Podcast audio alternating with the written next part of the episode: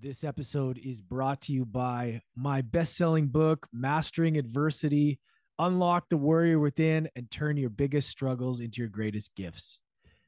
You guys, a lot of people ask me, how can I support your work? You've been doing the podcast for so many years. Like, what can I, you know, what can I buy from you? I want to take things to the next level. And the answer to that is the book. If you want to support the show and the mission at University of Adversity and the things that we're going to be doing and to continue to have, you know, this free podcast to everybody, it would really mean a lot if you would grab a copy of the book. I put my heart and soul into this book. Just writing the book itself was mastering adversity. I went to hell and back to make sure that it happened and now it's here two things that are really powerful in this book the five A's for mastering adversity and the four adversity archetypes that I coined to help you create more self awareness when adversity hits. This is a roadmap to transform adversity into purpose and alchemize all of the things that you've gone through into purpose and purposefully filled actions and habits it talks about my journey and all the things. And I wrote this to help you guys when you're struggling with adversity, whether it's been in the past, whether you're going through it now, or you're in the future. This book will help a lot. All right. Mastering Adversity available on Amazon. Thank you so much, everybody.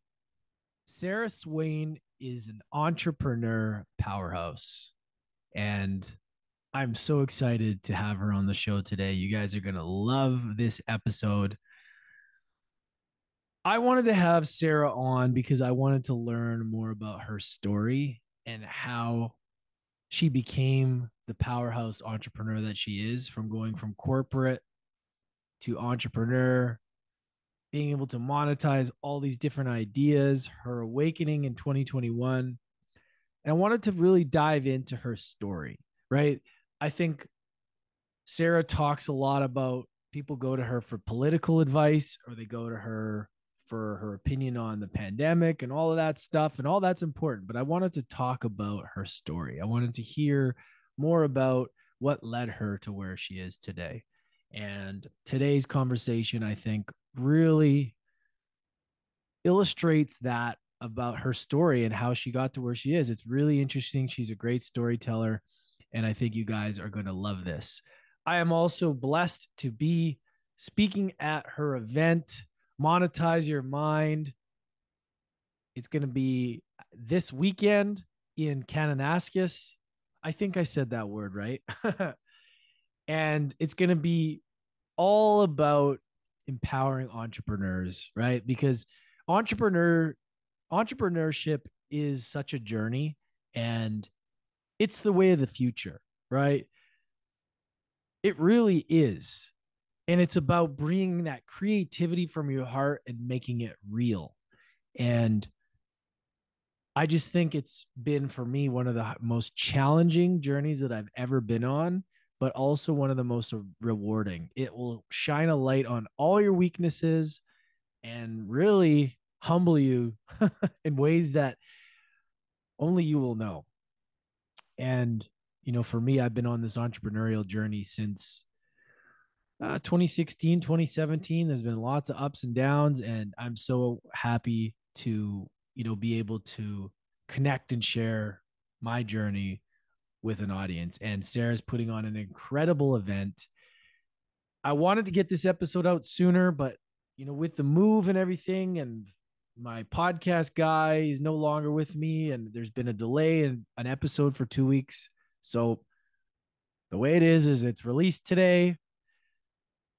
If you guys want to go to a, the the event you can't it's sold out but if you want to watch it virtually it's all available for you virtually.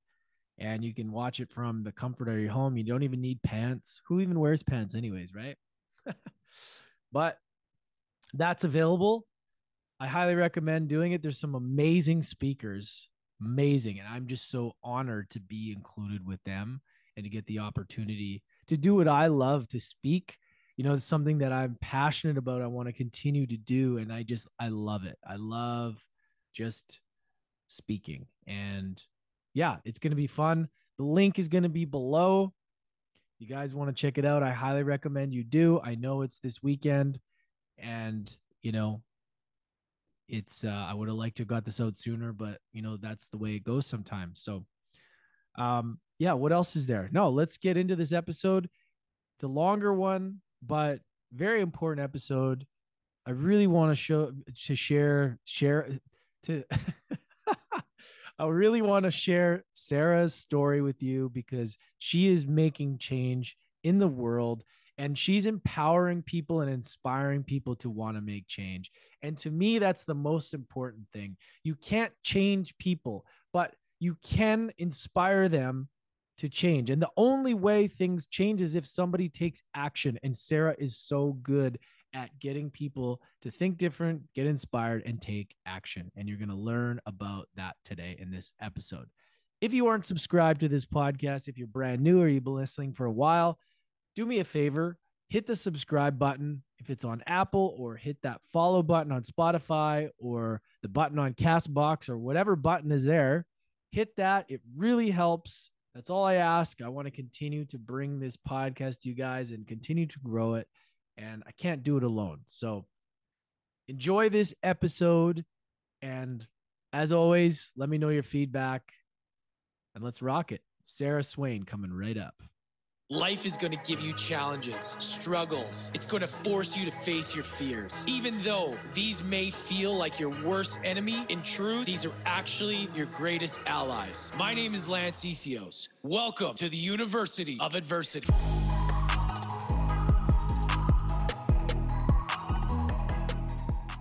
Sarah, welcome to the podcast. So grateful to have you on University of Adversity. Finally. Finally. Thank you so much for having me. I'm thrilled to be here. Yeah, I'm really excited to have you as well. Um, there's so many things that we can talk about and I want to talk about. But one thing that I want to start with here is that, you know, I kind of know your story you know, going from corporate to like badass entrepreneur and like serving so many people and doing all the things and all the crazy shit that's gone in the world.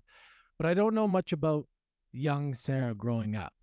I would love to kind of just kick it off there because yeah, I don't know much about it. And I'm kind of curious to know what it was like for you growing up. Like what talk us about that. Where did you grow up and what was it like for young Sarah? Oh, I love that you're asking me this question. Um, I grew up in Northern Ontario, rural Northern Ontario, small town called Massey. Most people will have no idea where that is. So when I explain it to people, I say it's somewhere between Sudbury and Sault Ste. Marie along the Trans Canada Highway. So if anyone's ever driven across the country, you would have driven right through my hometown. Um, I was about, I don't know, eight or 10 kilometers outside the town. And then our driveway started off the road, and the driveway was about a kilometer long. So I grew up very, very, very much in the forest and um, didn't appreciate it as a kid. That's for sure. I'm back here now, you know, 30 some odd years later living in the woods again. And I'm like, oh, I understand why my dad insisted on this way of living now as an adult. But as a kid, I mean, I was very fortunate to have a, a really beautiful childhood. I spent a lot of my time in the wilderness, a lot of time in the outdoors, fishing, um, hiking around, learned how to use firearms at the age of eight.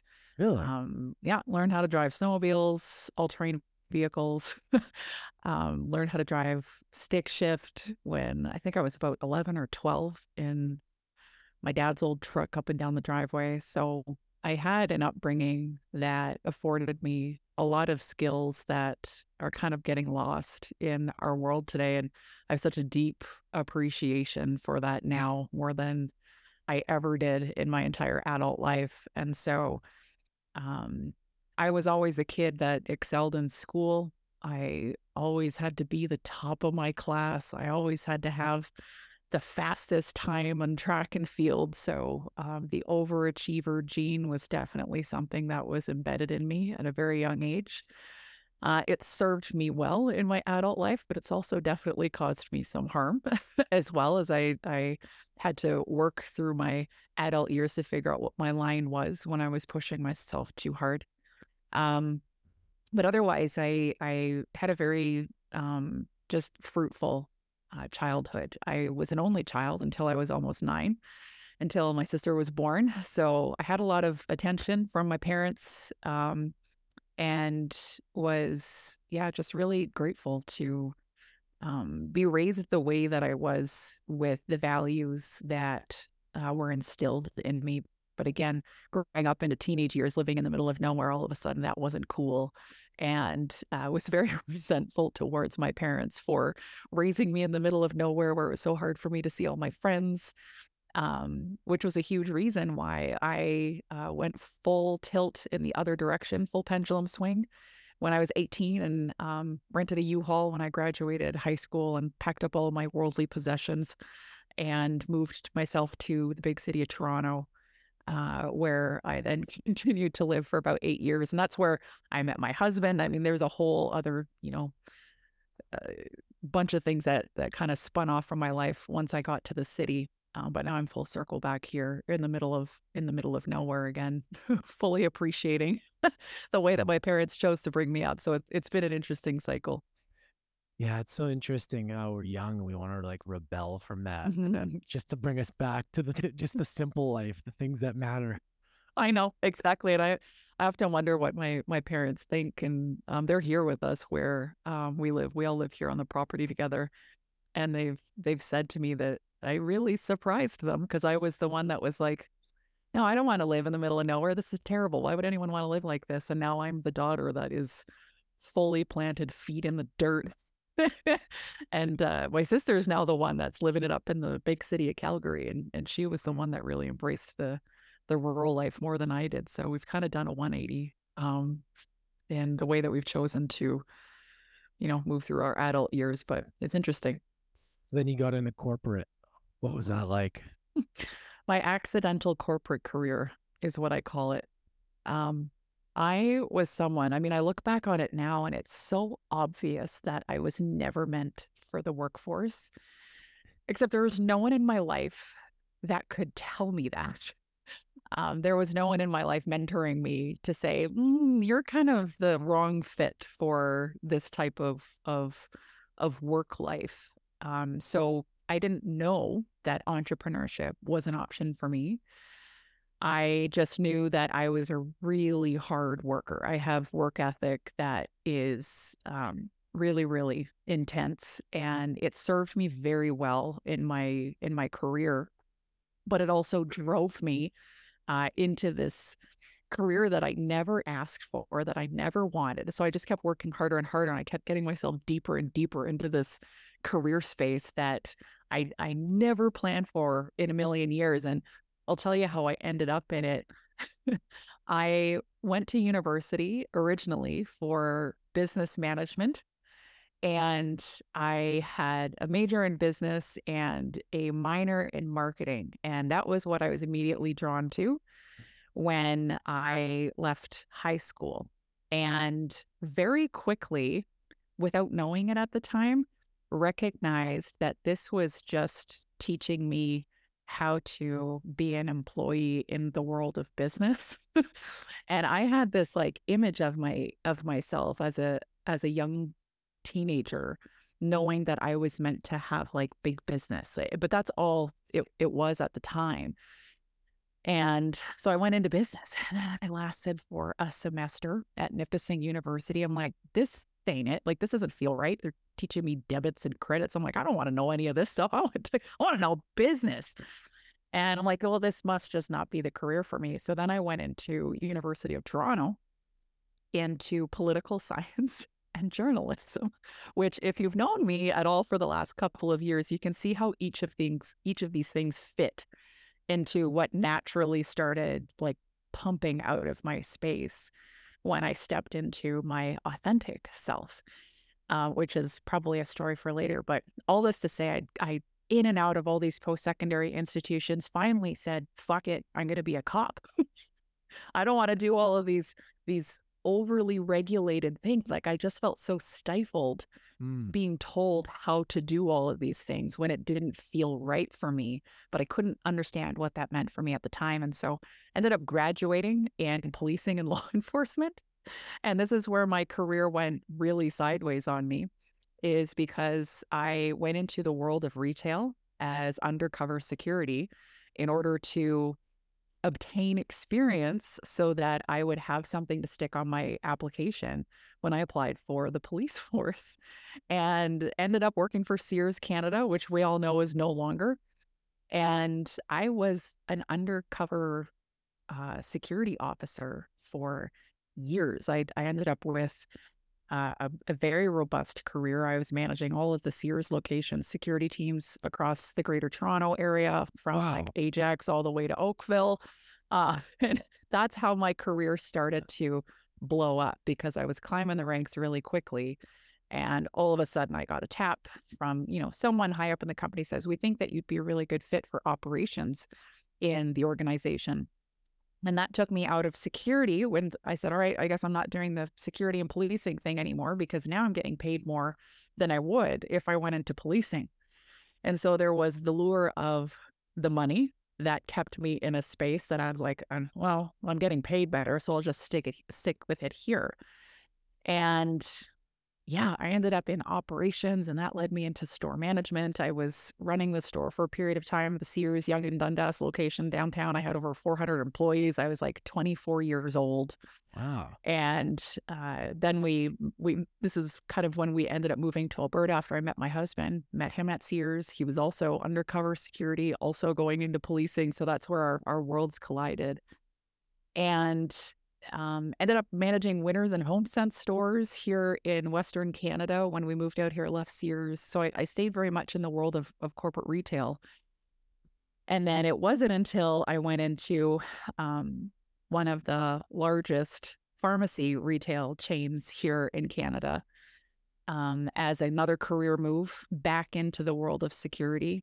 And that that was a three year whirlwind um, but it's interesting that that was the career that actually pushed me into entrepreneurship.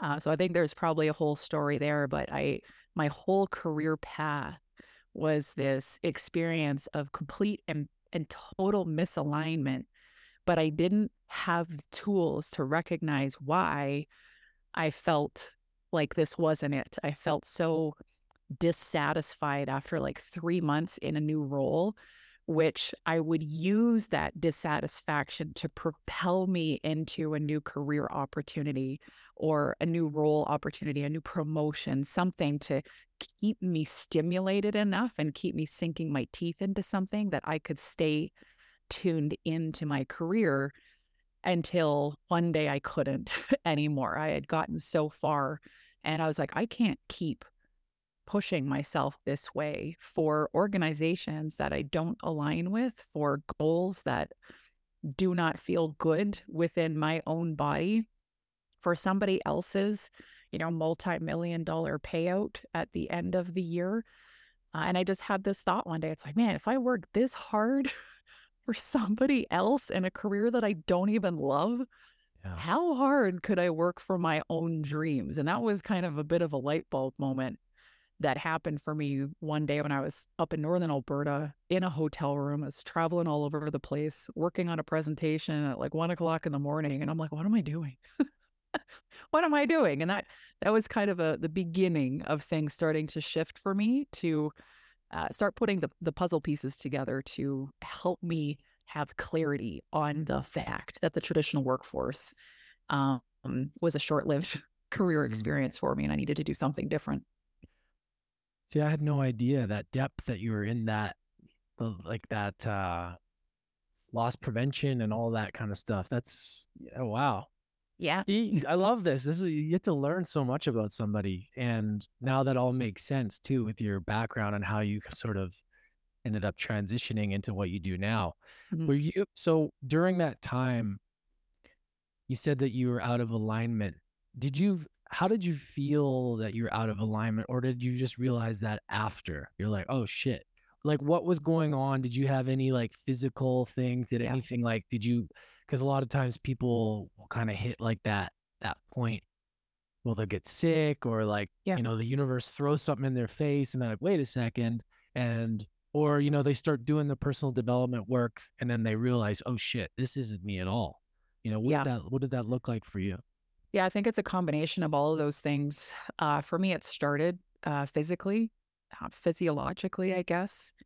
The amount of inflammation that i was carrying in my body um, i flew a lot in one of the final roles that i had in my career and i was away from my home more than i was in my home.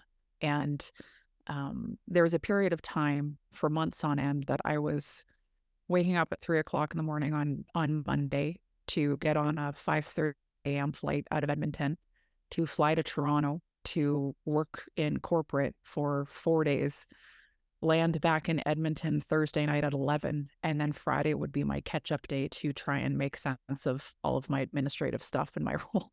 Mm.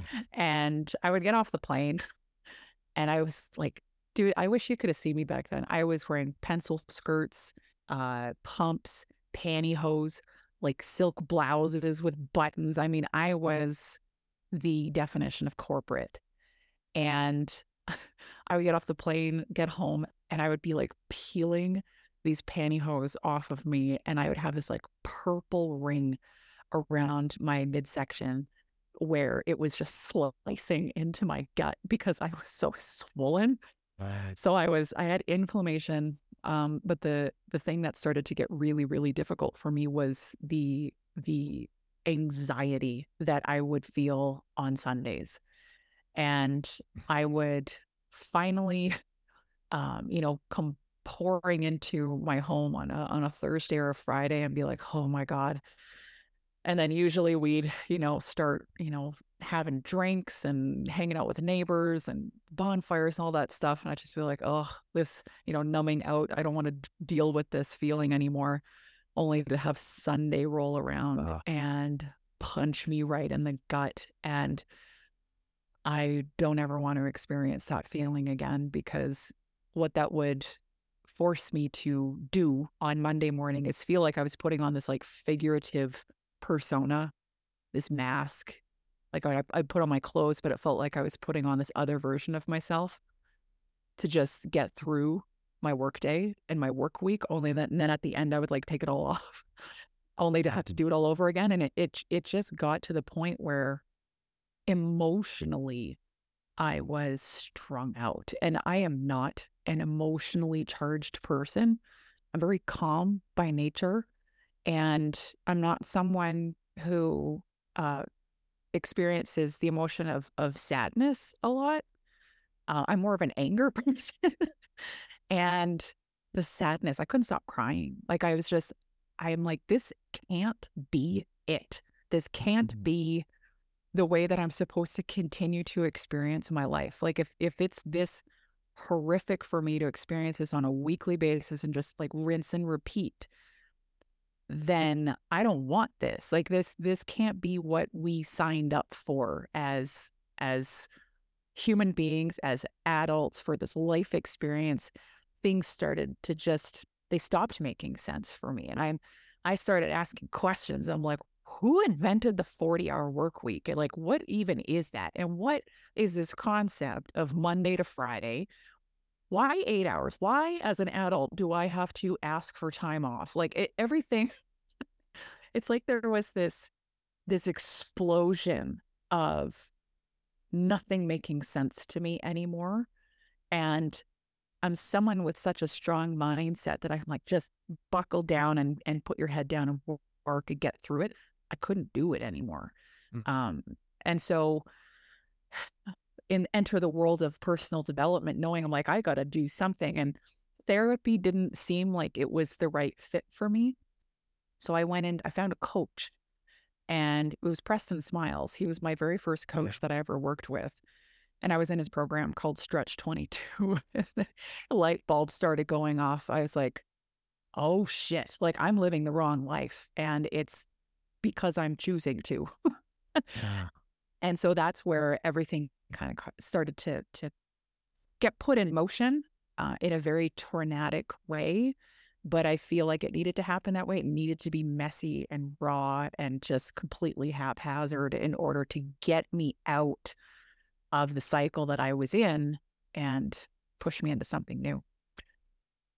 It's crazy how the system is designed and how if again like about questioning things even something like that you question the the system of of going to work people like you just do it. You just you just do it. This is the way it is. And you're like wait a second. No it's not. Why? Why is why? Like i'm miserable. I don't like this. Like we're like i'm making a a, a little wage for somebody to get super rich. It doesn't make any sense. It doesn't mm-hmm. make sense but people buy into it. And then they mm-hmm. wonder why they manifest this illness in their bodies because they're so out of connection to themselves and they're doing this thing just to live for the weekend and then they dread their mondays just like you're saying and it's like it's such a sad repetitive thing that so many people go through and you must see it all the time like people get to that all the time like like what the fuck is going on here like what are we doing and it's it's so surreal for me when i'm in the city now. And my husband and I were just down at the Calgary Stampede. We stayed over uh, downtown Calgary Sunday night. And so we're out on Monday morning, downtown Calgary, having breakfast just on a like a sidewalk patio. And the way that I observe things now versus when I was in that that matrix style workforce you see things so differently. And, and all I could see when I was sipping my coffee and eating my breakfast was people in this robotic, emotionless, completely unaware state. They're just head down, either briefcase in hand or cell phone in hand.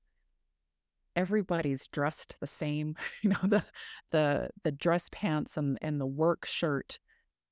And nobody's smiling. And it just makes me realize how big of an issue this is. And, and just like you said, we have accepted it because that's just what we were taught. And so, and this applies to, to so many things in our life. Challenging why do I believe that this is right or why do I believe that this is the way? that was part of my process. Like, where did I even learn this? And at what point did I accept this as right or as truth for what is good for me and, and my life path? Unpacking that is such a process. And, you know, when I was when I was working with Preston, he asked me a, a question on a call. And this, is I was still in my corporate work uh, corporate world, but recognizing that oh, geez, I feel like I'm in for a big disruption here. Not knowing what that was going to look like, he asked me to explain myself or describe myself without mentioning my role in my family and my career. I couldn't. that was a wake up no. call. I was like, who am I if I'm not a wife and this corporate title, whatever it was that I was at the time? That was an eye opener for me and another another stage of that for me was was challenging what my definition of success was and you know we're taught as a society that success means this like this assembly line of of checkpoints that we're supposed to experience or achieve as an adult in order to be seen as a successful person. The problem i'd done all of those. But i didn't feel successful. So so I I had the home, I had I had the the the wedding and and I had the the fence around my yard and I had the career and I had the company car and I had paid vacation, I had an amazing benefits package, I had dental care, I had paid sick days, like I had I had a pension, like a, a robust pension and I was 30 years old and I was like, I'm doing all the things. We had a dog. like we're doing all the things. Why don't I feel successful. And I, I call this my deathbed moment because I I fast forwarded my life to if if this was it and I look back on my life, could I say that I lived a successful life? And the answer was like a resounding no throughout my entire body. So the next question had to become, well, what would make me feel successful? If I could look back on my life and be like, I nailed that. Like that was a, a life lived successfully. What would that look like? And all of a sudden these words like fun and time and laughter and fulfillment and joy, like all of those things. If, I could experience more of those things in my life, could I say that I lived a successful life? And the answer was a resounding yes. Mm. And so that kind of put me at the crossroads of, well, what the heck do I do in order to create more of those experiences for myself so I can lead a, a successful life that's on my terms? Because that definition could be totally different for the next person, but that's what it was for me. And so the challenge became, how do I make that happen? And so, you know, going back to your other question of, of what were the things at play? Was it physical ex- experiences, physiological side effects? Was it personal development? It was a combination of all of those things just crashing in within a very condensed period of time hmm. um, to make it very, very glaringly obvious that I was continuing to choose a path that wasn't right for me simply because that's what was the most socially acceptable thing for me to do as a young adult. Hmm. And I was very much having a difficult time going against that grain, knowing that I was risking things like approval and acceptance and understanding and mischaracterization and all of those different things, simply because I wanted to have a different life because this one didn't make sense to me anymore. Right. Yeah. And I think it's so important to kind of identify that for people because you know the feelings that you're having and and like the realizations because there's so many people that especially now are getting to that point in their lives which is why you know what you do is so important in uh, inspiring people to want to think differently like that because i think a lot of people just kind of ignore that feeling when it comes to anything but especially their jobs especially when it's they're doing something that they put time and money into and you have this people saying you just got to do it. You just got to go. Doesn't matter about how you feel and all of that. Well look maybe sometimes you got to put your feelings aside and work hard but at the same time there's a price for being out of alignment.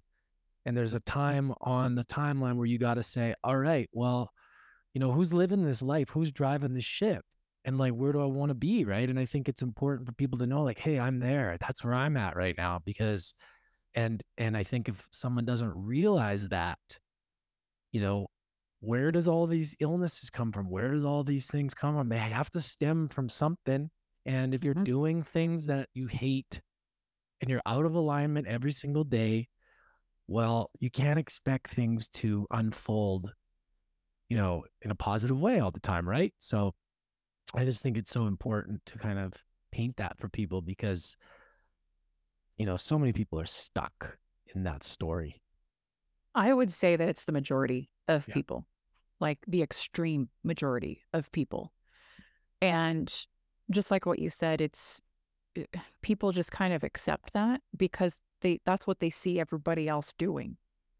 And so I take it as a huge responsibility uh, responsibility of mine to lead my life in a different mm-hmm. way so that there is an alternative example that people can look to to say, well, she's not doing all of that and she's got a great life. So maybe there's something to what she's doing. And so I, I don't take that responsibility lightly, knowing that I'm literally being an example of an alternative way to live one's life. And, you know, it can be really hard sometimes because you know, when when you yeah. when you go against the grain and and you talk about things that aren't popular, you challenge the status quo on anything. specifically in the world of business, though, you get a lot of heat, and it it can be difficult to continue to stand really strong. Um, but that's why I do is because I know that there are people watching, holding on to hope because they see me leading my life the way that I do. And maybe that plants something in their mind that they can do it too. And the, I used to get this a lot from my friends, like people in my life. They'd be like, why don't you just go to work and just shut it off, come home at the end of the day, be like a normal person? I'm like, I can't. Like, I can't. Bless you if you can. Yeah. And then I had people saying things like, you know i'm i'm just so grateful for the life that i have like i i have a job and it's like great however there is a fine line between being grateful for what you have and settling for what you have and mm. that little dividing line there between those two things i think that the majority of people are numb to the fact that they're actually settling and they are disguising it as gratitude because that's easier for them to swallow. Um, but I, I, I think that if more people understood how to actually feel their way through life as opposed to think their way through life, mm-hmm. they would recognize that that's exactly what's happening. And that's been the game changer for me is is how do, how do I want to feel? What what does success actually mean to me and what's going to make me feel good in my day-to-day life? And then having the courage to actually create a living that is based on how I want to feel yeah. as opposed to what logically makes sense. That's such a mind fuck for so many people because it goes against everything that we've been taught. Yeah. So walk us through that process. So you you decide to leave corporate.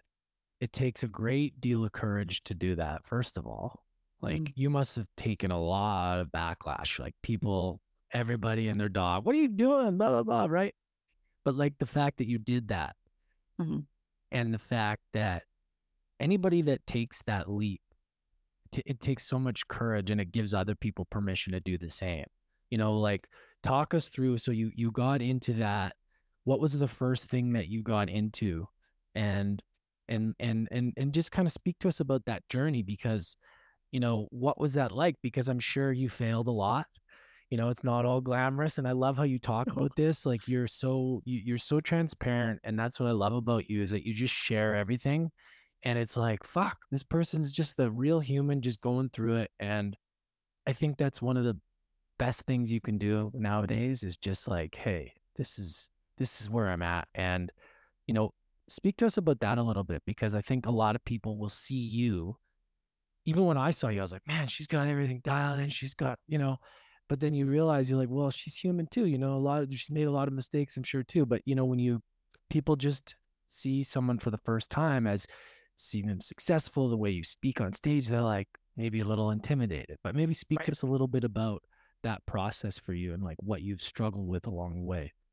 Yeah, I'm so glad you're bringing this up because I can't stress enough how important it is to recognize that every you know successful person that you come across on social media um we for whatever reason tell ourselves a story that they snapped their finger figured this out overnight and when we when we put someone on a pedestal like that when we experience our first failure we start to wonder what's wrong with us. If if we're looking out on social media being like well everyone else seems to have it all figured out. What the hell's wrong with me?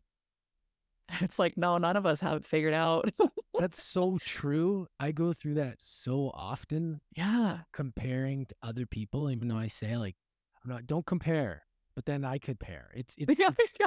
it's it's it's a natural thing. It's it, it's happening so fast in our mind when we when we observe somebody um, that we don't even recognize that we're doing all these mini calculations in our brain when we're stumbling upon someone new and the story that we are creating about what this experience must have been because we thought a reel that they made and oh how do we come up with this entire person's life story and and and created a, a character assessment of them based on a, a 30 second reel that we saw that you know intimidated the hell out of us and made us question our worth and all of these other things that start coming up yeah. and so I, I love sharing my my startup era because oh my god I, it's like nothing like what i'm doing now but i had to go through all of that in order to land exactly where I am now doing what I do, which is the juiciest alignment that I've ever been in in my life. And so most would think that, oh, Sarah, you know, was so courageous and she just left her job and started a business out of thin air and she's been successful from day one. And all I did when I left corporate was recreate corporate hell just in the confines of my own home. And I and I tricked myself that I'm like, I am my own boss now and you know blah blah blah life on my terms. Meanwhile i was um imprisoned by my laptop. Mm. i was operating out of a complete state of fear because uh not for the faint of heart to quit your job with no backup plan and immediately have to figure out how to produce income um quickly because i didn't I, I wasn't someone who had a side hustle who, you know, started creating something, be like, oh, I'm going to start building this up so that I have this thing to land on when I finally pull the plug. Uh, no, my health and my mental state in my corporate career got to the point where I couldn't function and I took a leave of absence. And I was two weeks into my leave of absence and I, you know, basically laying on my couch for two weeks, trying to recover after two weeks, recognizing that I felt so totally different than I did when I was, I was like, there's no way I can go back to that environment. There's no way. And so my return to work, I think, was two weeks later. And I handed in my resignation notice. Said, I'm not coming back. Like, there's, I can't do this. I can't willingly put myself back into this space that caused me so much harm. It can't be worse or better than just trusting myself to try something new and see what happens. And it's almost like the fear scale had to tip for me a little bit, where there was the fear of the unknown. And uh, is this going to work? Is am I going to be able to make any money? Am I am I going to be able to pay bills? To oof, I would way rather tackle those problems than put myself back in that situation. Mm. And so the fear of the unknown became more um, be- like a, a better path for me than to go back into the the place that had caused me so much discomfort and pain. Uh, and so that's how I made my decision to jump into literally nothingness, no backup plan, no side hustle, and immediately have to figure out this whole world of online business that I had never had any experience with before. So you, yeah, I want to just touch on the fear of the unknown because that's such a, that's that's such a line that I resonate with, even when it comes to like any of my experience, even in plant medicine. It's like the trust the unknown.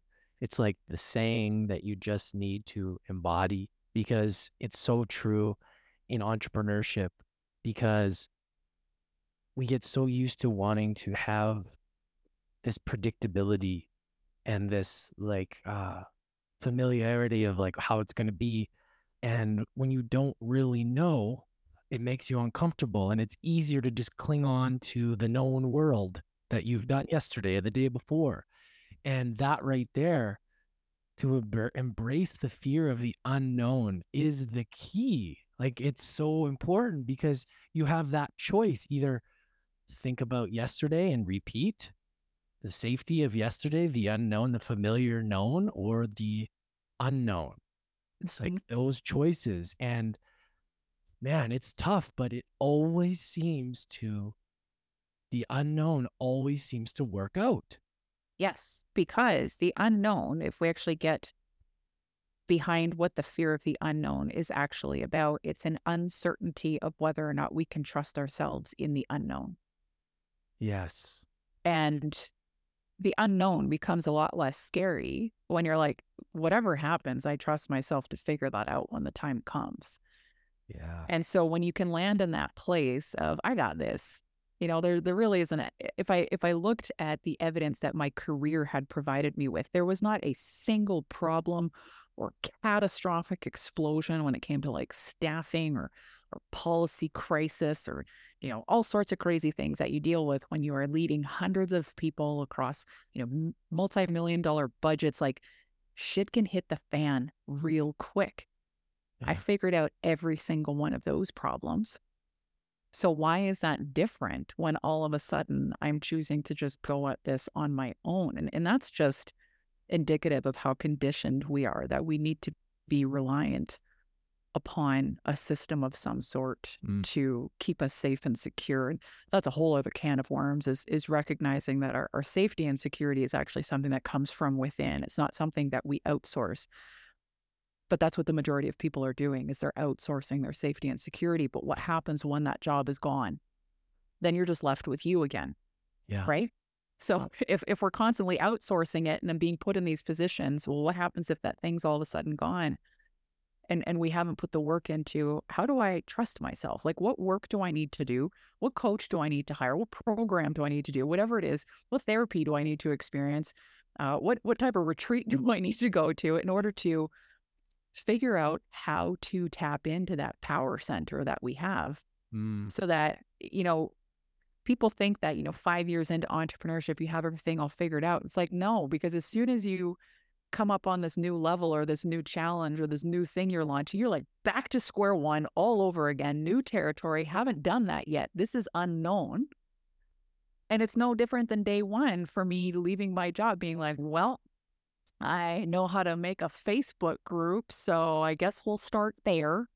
And it's it's no different. Like five, six years in now, it's like, well, here's what I want to do now. Uh, how do I do this? Uh, what is this going to look like? Am I am I going to win? Is this going to flop? I don't know.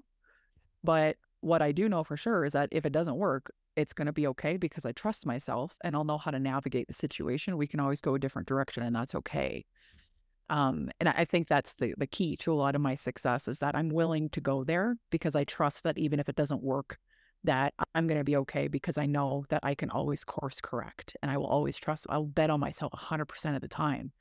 And I think every entrepreneur needs to be in that space, that Right. type of head space, and that type of heart space um, to be able to challenge themselves because they are going against the grain. People who choose to create their own thing, whether they're uh, building a brick and mortar business, whether they are are doing uh, you know crowdfunded crowdfunded tech startup, whether they're uh, starting a coaching business or, or running retreats or you know doing speaking engagements, um, we we all start from the same place and we're all met with the same challenges of well how do I do this? And do I trust myself, even if I fail at this, to figure out what's next? And if, if we can get more entrepreneurs to that place of recognizing that we have so much more within us than we even realize, then we'll have more entrepreneurs out there winning. We have more entrepreneurs out there winning, then we start to slowly over time tip the scales of what is considered a normal way to create a livelihood. And that's my hope for future entrepreneurs is they don't have to go through such hell and personal development and introspection and all of this stuff to just bloody create their own business that they want to run. Like it shouldn't have to be such a catastrophic upheaval in someone's life to leave the workforce and go out on their own. And so the more entrepreneurs that we can create, the more that we start to normalize this so that when future generations are growing up and they're like, oh, oh, look at all these other people. How do I do what they're doing? They have they've got a pretty good life. Why why do I want to go why would I want to go do all that other stuff that people are shoving down my throat if that's how I want to feel? So there's more of us embodying that and, and showing that and living that out loud, then that's a service to other entrepreneurs to show that there is something else that's possible. Yeah, because then you're just giving permission to other people because they see you and Yeah. oh, wait a minute, they did that. Yeah. I can do that too. Yeah, exactly. but they need evidence. They're like, I'm smarter than that person, and they did it, so why can't I? You know, like that's Dude, that's the majority of cases. I mean, there's a lot of people out there that are looking and they're they're mad as hell because they're like, I am way better at this thing that someone else is doing. Yeah. But they're out there crushing it because they they're they just believe in themselves so fiercely. And it's like, well, there's a sign, right? Where do you need to work on your belief? It's not necessarily that you need more skills. Sometimes that's the case, but usually it comes down to uh, why don't you believe that you can go out there and, and create this thing that you want to do? And instead of, you know, looking towards a, a business strategist like myself, it's more about how do I figure out how to trust myself? And maybe it's a different type of coaching you need. well, let's dig into that. How does somebody learn how to trust themselves? Like, how does somebody get to that level where they wake up and they believe in the goal that they have? Like, they start a business. Yeah. And why do some people not believe? Why do some people not trust in Yeah. themselves? There's a there's a couple of things that I do from like a tangible exercise that people can take away. Um, there's also the reality of what's going on in our subconscious mind that we have absolutely no freaking idea what is at play there unless we have the tools or the support to be able to like mine our subconscious mind to understand what is actually wired together to make us believe what we believe and make the decisions that we make and take the actions that we take. There's so much at play behind the scenes in our brain that is outside of our scope of awareness unless we're intentionally going in to figure out what's at play that I, I, I don't, I mean, I know why this stuff isn't taught in school, but at the same time, at the same time, imagine if it was like, imagine if we didn't have to wait until we're almost 40 years old to realize that we have a subconscious mind and 95% of everything is derived from, from that place in our brain and we don't even know. So there's that um you know so working with people who are have, have those type of specialties or you know attending workshops or retreats things of that nature where the the focus really is what's going on beneath the surface of our conscious mind i think that's really really important. I work with a coach that supports me with that still today um, because as i achieve new levels in my business there's blocks there that i don't even realize exist that my conscious brain is saying this is as far as you go sarah and my because there's something subconsciously about you know what I feel I'm worth, what I feel I deserve, um, what I feel I'm capable of, and and without being able to get in there and, and extract those things, those could block me no matter what type of strategy I use. And so there's there's that. But when it comes to what we're conscious of, what I like to do is it's it's like accumulating evidence. And so if there's a, a belief system, yeah, maybe uh, a popular one that a lot of my clients say to me is they feel like they start things and then stop things all the time. So there's a, a belief that they're inconsistent, and there's a belief that um, uh, they never see things through. Or there's a belief that as soon as something gets hard, then they bail. And that's the thing that is stopping them from believing that they can trust themselves past that point. And so step one is to gather all of the evidence that you've accumulated consciously in your life to disprove that belief system. Because if you actually go into every nook and cranny of your life and you look, well, where did you actually plow through um, something and actually achieve the thing that you wanted to do? There's always there's always an example of that in our life. Make as make as big of a list as humanly possible to be like, okay, so clearly, I am capable of doing these things because here's a list of evidence that I have to show this to myself. And that's great. But the next step is to then create opportunities for yourself to be put into the position to create more evidence, to show yourself that you can still actively um, defy this belief system that you have. And that just simply helps train your brain um, to show you that you can and that this isn't this life altering thing that is going to completely upheave every aspect of your existence. Like, oh, it's just a problem that I needed to solve, or it's just this thing that I needed to overcome. I have this list of things that I've done in my life to prove that I've already done this a number of times. Now, the the the this the um, next action step that's going to challenge you even more is like, all right, put yourself in a position now to do it again. And then apply that same methodology to the dream that you're building or the business that you're launching, whatever it is. Because all you're doing is dispelling a belief. That that's all it is. Once you give yourself that evidence, it's like you're you're creating this inventory of of of evidence that that shows you that you can trust yourself. It's just that our brains look at this level of self trust if we're going out on our own for the first time as this colossal undertaking that is a life or death experience. That's the same feeling it triggers in a lot of people is this is this is life threatening for me to to go after my dream. That's it's no different than someone, you know, diving off of a huge cliff into the ocean being like this is uh, this could be life threatening for me to do this that's how we're seeing going after our dreams like this is a threat to my life and if if this doesn't go well if i don't figure out how to land that dive then my life might be over. That's what our brains are formulating when it comes to something which now that i'm so many years into this is as simple as just allowing yourself to do the things you want to do in life. That's what it all comes down to. Can you just allow yourself to create your business? Can you just allow yourself to um, even admit how you want to feel, admit what you want to experience, admit what you want to do. Can you just let yourself do those things instead of seeing this as this cliff, this figurative cliff that we're jumping off of? That's what it felt like for me leaving my corporate career. And now that I know what I know, I was like, that could have been such a smoother transition for me had I had all these tools back then. Mm-hmm. Um, and again, it's just, it's societal programming that we're up against mm. when it comes to just choosing a different way to create a livelihood. And and even still today, the amount of pushback I get from people because they see entrepreneurship as some horrible, demonic, selfish, greedy thing because there's money and sales attached to it.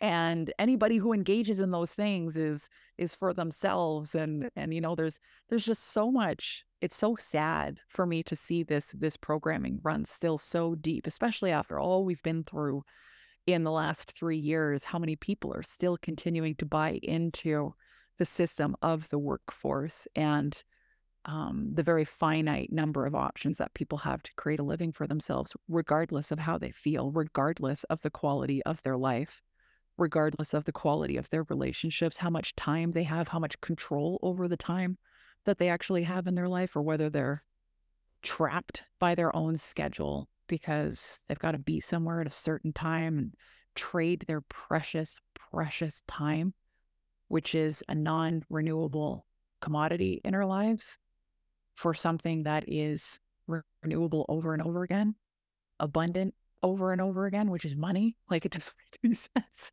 Doesn't make any sense. Yeah, the the deep rooted scarcity mon- mm. program around money is fascinating to me because there's so much money out there to be made. So like much. there's so much out there, but it's like the majority are stuck under this cloud of like scarcity. And if you mm-hmm. can rise above and just see that there's a lot of room up there, there's a lot you know there's room for everybody and that's when i've seen from traveling around you know going from a you know place like to miami where it's like holy shit people are just abundant here like it's and it it, it like raises the ceiling because uh, you hear about money being tough to make. It's there's no money everybody's you know inflation and debt and all that stuff's happening but it's like there's still opportunity everywhere and it's like well there's more opportunity. Yeah Exactly. And it's and it's but it's it's they don't want you to know that because they want you to get stuck so that you become you become you just want your hand out, you just do your thing and you don't don't say too much, don't do too much, just do it. And then but you realize that's such bullshit. And there's so much opportunity out there if you can get like what you're saying, get your mind and that belief system dialed in, like do whatever you can to work through those beliefs to change the program, not yesterday's program. Today, like today's a fresh start. You know? I love that. I love that. Every day we have that choice. Every moment we have that choice of what are we going to wake up and accept as our truth today and what can we do about it? And that's our superpower. Yeah. And man, if more people understood that, we'd have a happier society, we'd have a richer society, we'd have definitely a less controlled society. Mm-hmm. Um, because people would be out there recognizing how much power they actually have and mm. how much the quality of their life is 100% dependent on the choices that they make. And, you know, people can either feel intimidated by that because it's like, whoo, that's a lot of responsibility, or they can feel empowered by that when they realize like oh shit like i get to choose that i get oh mm. and you have that epiphany where you're like oh i actually have control over my life. Yeah. Um those are the people you'll you'll see start to make moves once once that clicks is is recognizing that they're at the wheel. And and it's it's hard to recognize that because the moment that we stop blaming other people for the quality of our life um, you know, whether that's a maybe it's a relationship that someone's stuck in, maybe it's a place that you're living in that you can't stand, maybe it's a job that you're in, maybe it is uh, the government that you hate, and, and and you know they're putting our, their thumb on us so hard, which we know all too well here in Canada. It's like, yeah, that's happening for sure. Uh, what are you choosing to do about it, though? yeah, and you know, be, being someone who looks at solutions on a daily basis um, it is easier for me to navigate my life through so much darkness right now because I recognize that even though there's a lot of there's a lot of stuff going on, um, I still decide the quality of my life every single day, and I will be damned if I let anybody interfere with that, mm-hmm. whether that's the government or anyone else.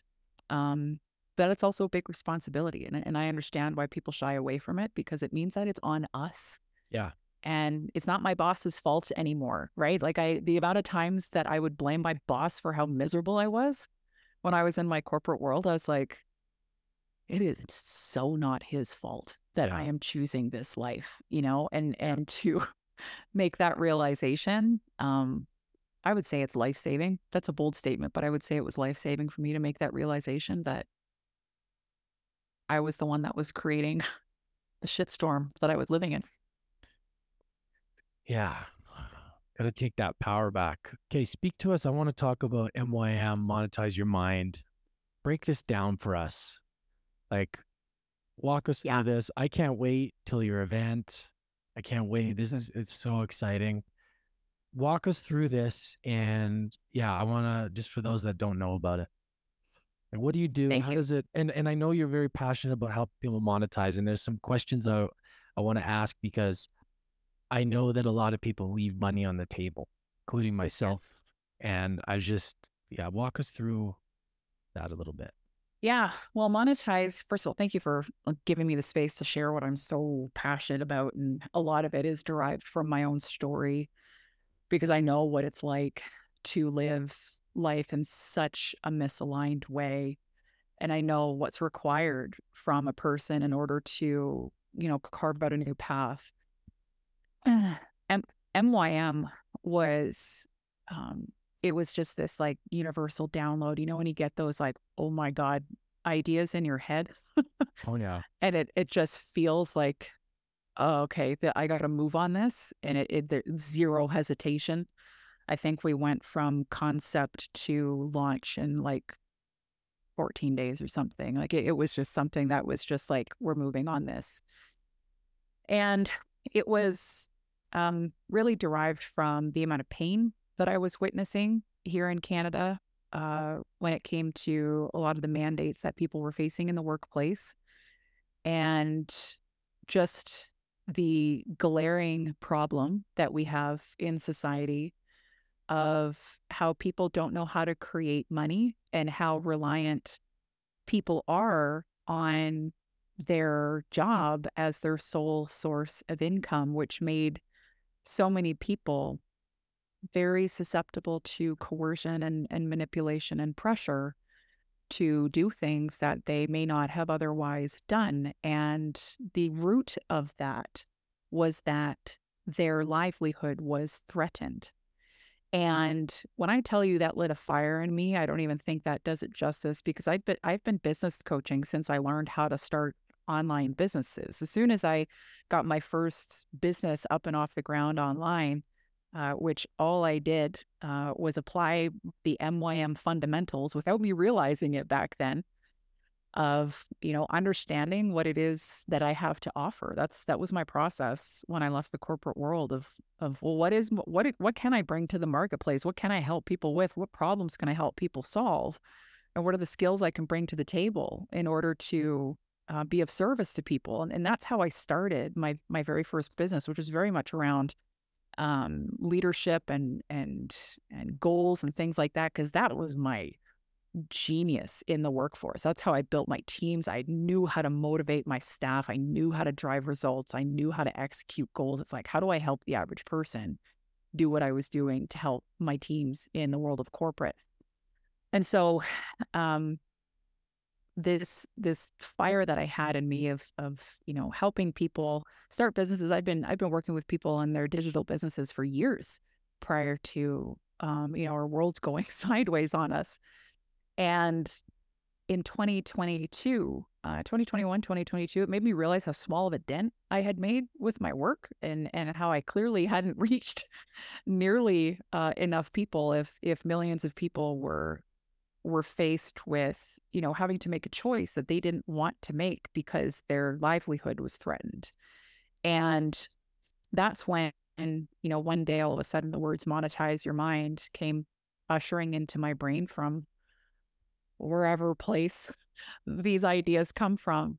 And I wanted so badly to help people understand that they could create money and that they didn't have to sacrifice, you know, their their values or their moral compass in order to continue to create livelihoods for their families. And so monetize your mind was created in that place and what ended up happening is we had a, a, lot of people coming into that space in order to learn the fundamentals of of how to get a business up off the ground. But what was also happening was business owners who already had businesses who also recognized that they were reliant on one stream of income in their business. And oh, geez, what if all of a sudden that gets obliterated? And that happened to me in 2020 because I'd been running events and uh, my events sector in my business was something I did on an annual basis. It was a, a large source of revenue for the business that I had at the time. And all of a sudden it was gone. I couldn't host events anymore. And so the reality of what is our backup plan here, guys, all of a sudden came rushing to the forefront for new business owners and existing business owners alike to learn the skills of how to create money, which which requires us to have a, an extreme paradigm shift because we're taught to earn money by trading our time in exchange for money. And the term create money was never something I was taught. It was never something that I believed you could just poof out of thin air. Um, but that is the reality of money. When you understand the value that you can bring to the table, and you understand the problem that that value is solving, you understand how to solve that for a person, you understand how to create a trustworthy brand so that people actually stay tuned into what you're sharing and how and engage with you and you know have the sense of, of community created around you. You understand how to market um, the solution that you're bringing to the table meaning you know how to get people's attention um, to kind of air traffic control them into your brand and to land in your space and you know how to how to sell with simplicity. Those are the fundamentals of the MYM the monetize your mind um, process. And so my job in the monetize your mind brand is to help people understand those foundational requirements of the concept of creating money because you're exchanging your value you're not trading your time and that is the big whoa factor for a lot of people once that kind of clicks um, and recognizing that there's an in- infinite number of ways that you can go about creating money. But you have to understand what you're bringing to the table. And if you're already a business owner, you have to understand what other things you might be leaving on the table. Just like you said, where are you leaving money on the table? Where is your target market going under service based on the skills that you have to offer? Um, where is there potentially a new market that you can tap into based on the skills that you have to offer? Um, and so MYM really just encourages people to think outside the box, challenge their belief systems about the status quo of our traditional workforce ways and and what we're taught about money. Um, step into the the reality of the fact that money is abundant and it can be created, and there is enough for everyone over and over and over again. Um, that's what we do in that space. But the my favorite thing about MYM is that it's just this giant community of people with big, big hearts that are really passionate about the work that they do or the dream that they have, the thing that they're building, and the way that everybody supports one another. Um, I feel like I'm just kind of the bonus in that space with the, you know, strategic support that I provide to my clients and, and my members in the community from a how to standpoint. Um, but, you know, going back to the subconscious stuff as well, uh, you know, knowing how much of that plays a role in um, how how far we allow ourselves to go when it comes to creating our dreams. I have coaches that are embedded in the MYM space that specialize in that because I know that that is a foundational requirement for entrepreneurship is how do we get the blocks out of the way? How do we build the belief so that you are not an obstacle in your own dream? We have enough things in our way when it comes to creating a life on our terms. It's foolish if we are one of those things in our way. And so there's support there in that community to uh, help us get out of the way of our own path um, because our belief systems may not be serving us. And so what started out as this um, you know, community that helped solve a very imminent problem in our society uh, has now just turned into this rapidly growing force here in Canada of a place for people to learn the foundational requirements of business. And I, I use the word foundational requirements a lot. The fundamentals I use a lot because I'm not a fan of the bells and whistles, fast action fast cash type of approach to business.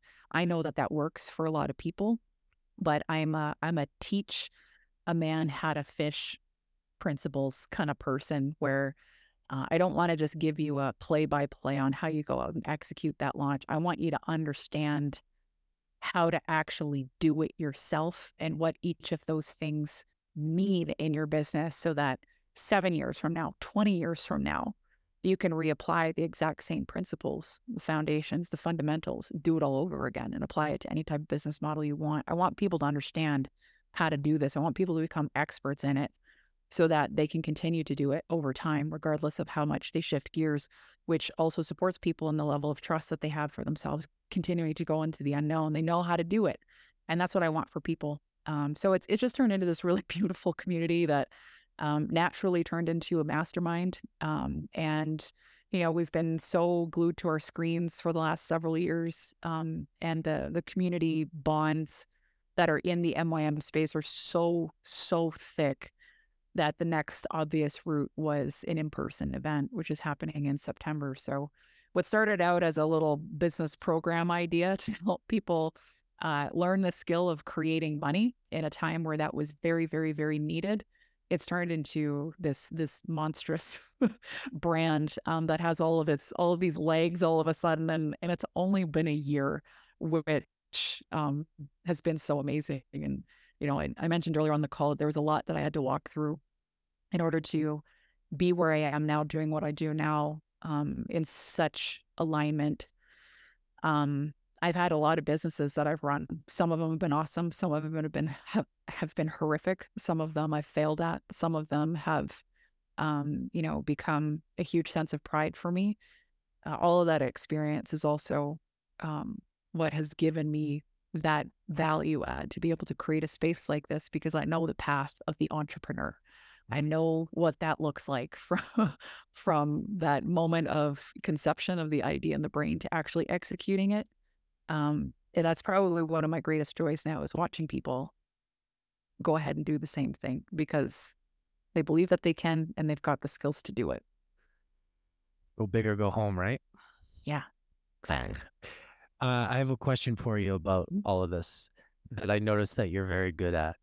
And here's a personal kind of question for for my journey through this podcast world and building a brand is that I may have not been the best at really understanding what like nurturing a community and really like building that and like monetizing the best that I could have and all these things.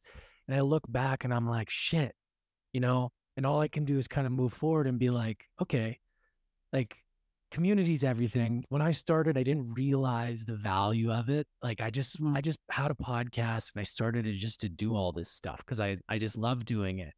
And now I'm like, oh man, there's so many things that yeah.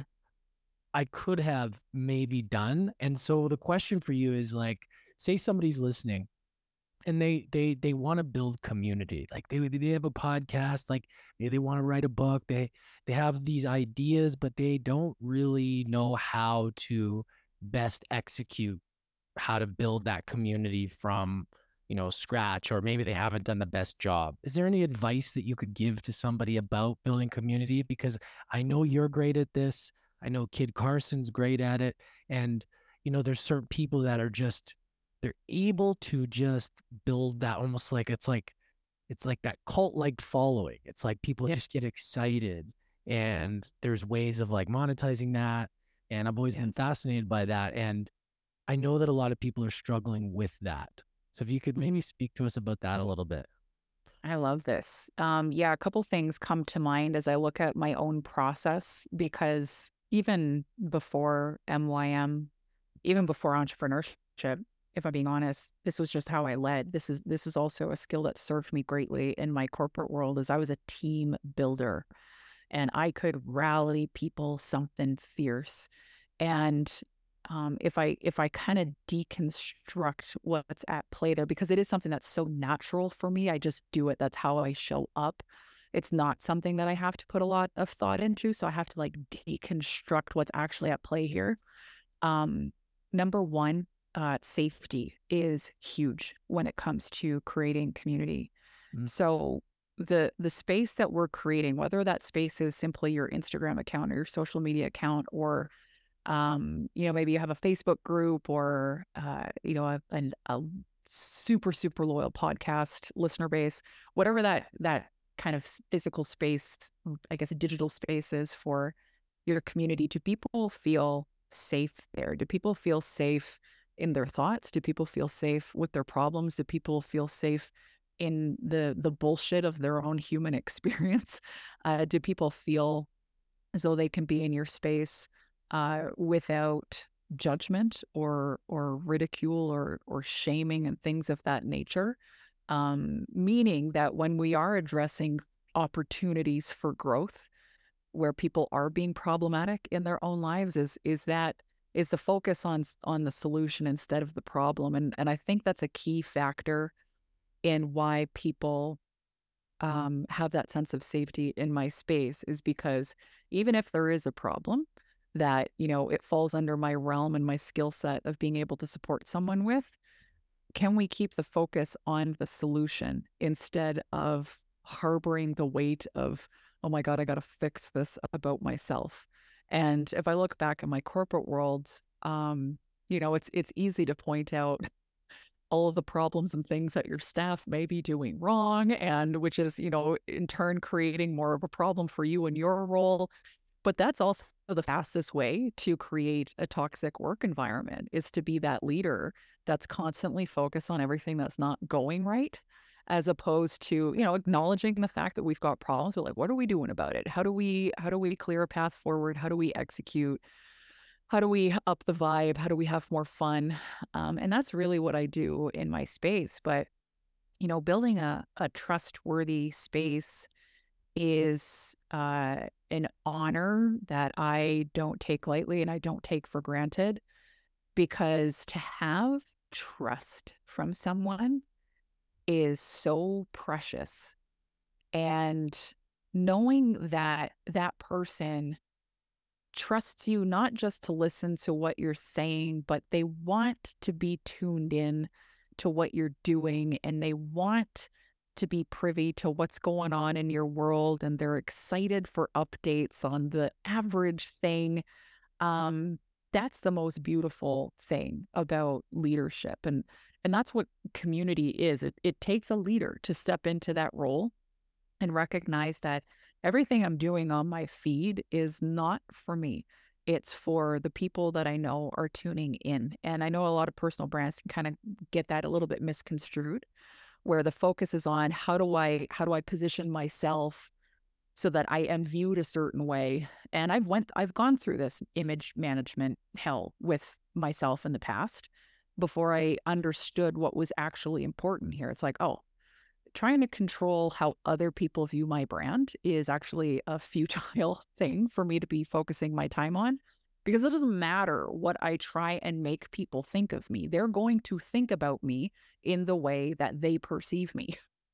And there's not much I can do about that. So all I can do is be myself and be willing to be mischaracterized, be willing to be misunderstood, be willing to be labeled with whatever things people want to slap on me, and continue to just show up as me because that's what people trust. They know that when I'm sharing something, when I'm talking about something, they're like, she's being truthful right now because that fear of the label, the, the, misunderstanding the mischaracterization it's it's not a factor that controls my brand the way that it once did um, and so, you know, when when we look at what it takes to build a trustworthy brand, um, it's things like authenticity. Like, can people actually feel as though this is me when they're on my social feed versus when they're meeting me at an event or running into me at the grocery store? Like, is it the same version of me that they're getting regardless? That's critical when it comes to building community. Um, uh, consistency is important. And I don't mean consistency as I know you got to make sure you have three posts every day on your social feed. I think that's a bunch of shit. Um, I think it's more important for people to be consistent with their message, be consistent with what's important to them, be consistent with their values, be consistent in their communication, be committed to showing up for the people that are waiting for you to show up with the solution. Um, when I when I think about the word commitment, it's not commitment to my own dreams and values. That's not an issue for me. I'm committed to that.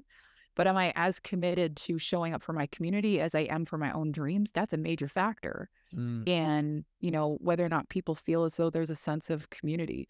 Um, can you highlight the gifts that are so abundant within the community when when there's business owners over here who who are providing this product or offering this service and people with this skill set or people over here in this part of the world like can can can I be of service and connecting people and and you know supporting other business owners sharing you know the products that I'm using myself whether I'm getting paid as an affiliate to share that product or not? If it's something that I love can I share that out with people? Um, all of those things play a significant role in whether or not there's a, a trustworthy platform there because without a trustworthy platform there's no community so it, it's it's less about how do I create a sense of community it's it's more about how do I create a trustworthy brand a brand that people can really, really trust because I think the community aspect of it comes um, after that fact. Mm-hmm. And the community just happens a lot more naturally when it's a safe place, when it's a place that they can trust. They know that they're in good hands. They know they're receiving value. They know that they're learning new things. They know that they're they're better as a result of being in your space than had they not been. And if they can actually feel that and see that, be like, man, every time I'm on this Instagram profile, I find myself smiling or I find myself laughing or I'm learning something new or I'm just feeling really good or I really want to share something with one of my friends that I just saw in this. You're leaving someone better yeah. than when they were prior to them finding you. And um, you know, you you hear the saying, how you do anything is how you do everything. And even my husband and I, every time we we own a home and we leave it, we always leave it better than when we first um, came into it. We'll we'll do landscaping, we'll do renovations, we'll always make it better than when um, we first got there. And I that's the same thing that I do in my community. It's like I want people to be better as a result of coming into my space and better on their definition, whatever that looks like.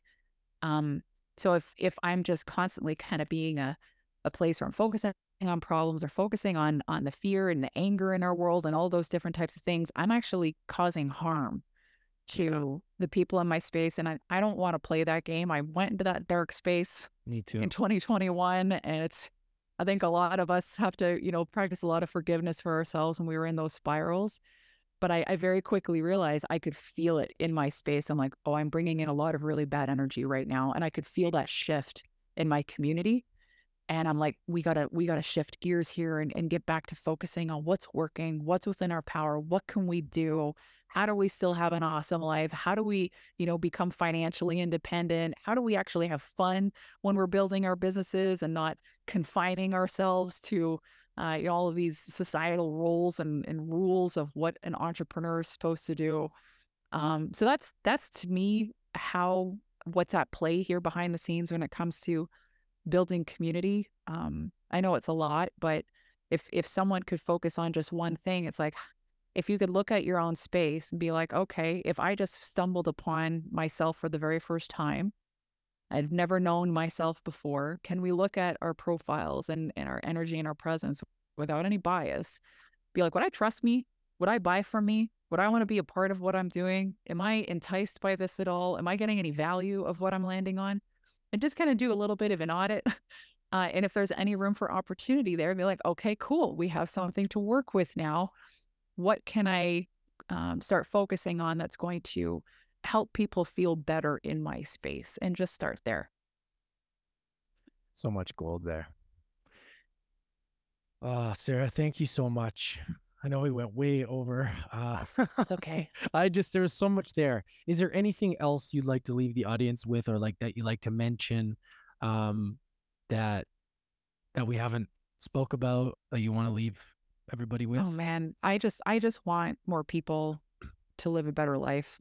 Like that. That's what this comes down to. Is our world's our world is getting darker. There's no denying that. Um, but I want more people to recognize that that does not need to be a reason why their own individual world has to get darker too. Um, you know, there's more problems in our society now than there've ever been before, which is a an all call for entrepreneurs and business owners to rise up in a big, big way because I'm a big believer that the um, fate of our economy here in Canada uh, really depends on the entrepreneurs and the business owners, not the government. And if more entrepreneurs and business owners can continue to rise, even though our world is really heavy, and recognize that there's a lot of problems out there, which means there's a lot of solutions that need to start coming to the table. There's a lot of leadership that is really, really required in our world right now.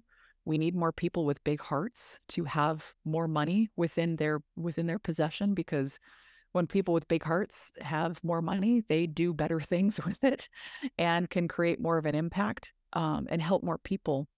And so I see my job as an entrepreneur as an as a huge responsibility as one entrepreneur in a sea of millions here in Canada um, to do whatever is within my power in a way that um, you know is conducive with how I want to feel and the results that I want to help people produce. It's a big job to you know be an example of of what life can be like even when things are really really dark and if more people opt into that uh, it's way way way more difficult for the darkness to continue to infiltrate our world.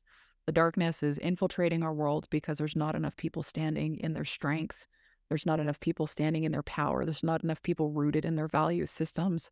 There's not enough people who have enough, you know, freedom and independence and choice in their own lives um, in order to withstand these hurricanes right now. And so, the more that we that we continue to lead um, unapologetically right now to inspire more people to rise up and and dare to go after their dream life, um, the better the entire world also becomes as a result. It, it starts with us as individuals in order for us to impact the collective, not the other way around. And that's that's my opinion on that. I know there mm. there may be people that may argue that the collective comes first. Um, I believe the individual comes first uh, because when we're strong and, and we're winning, um, we're in a better position to lead and support. Uh, and so that starts with us as entrepreneurs. I love it. Amazing. Thank you so much, Sarah. Thanks for having me, buddy. It's been awesome. Thanks, everybody.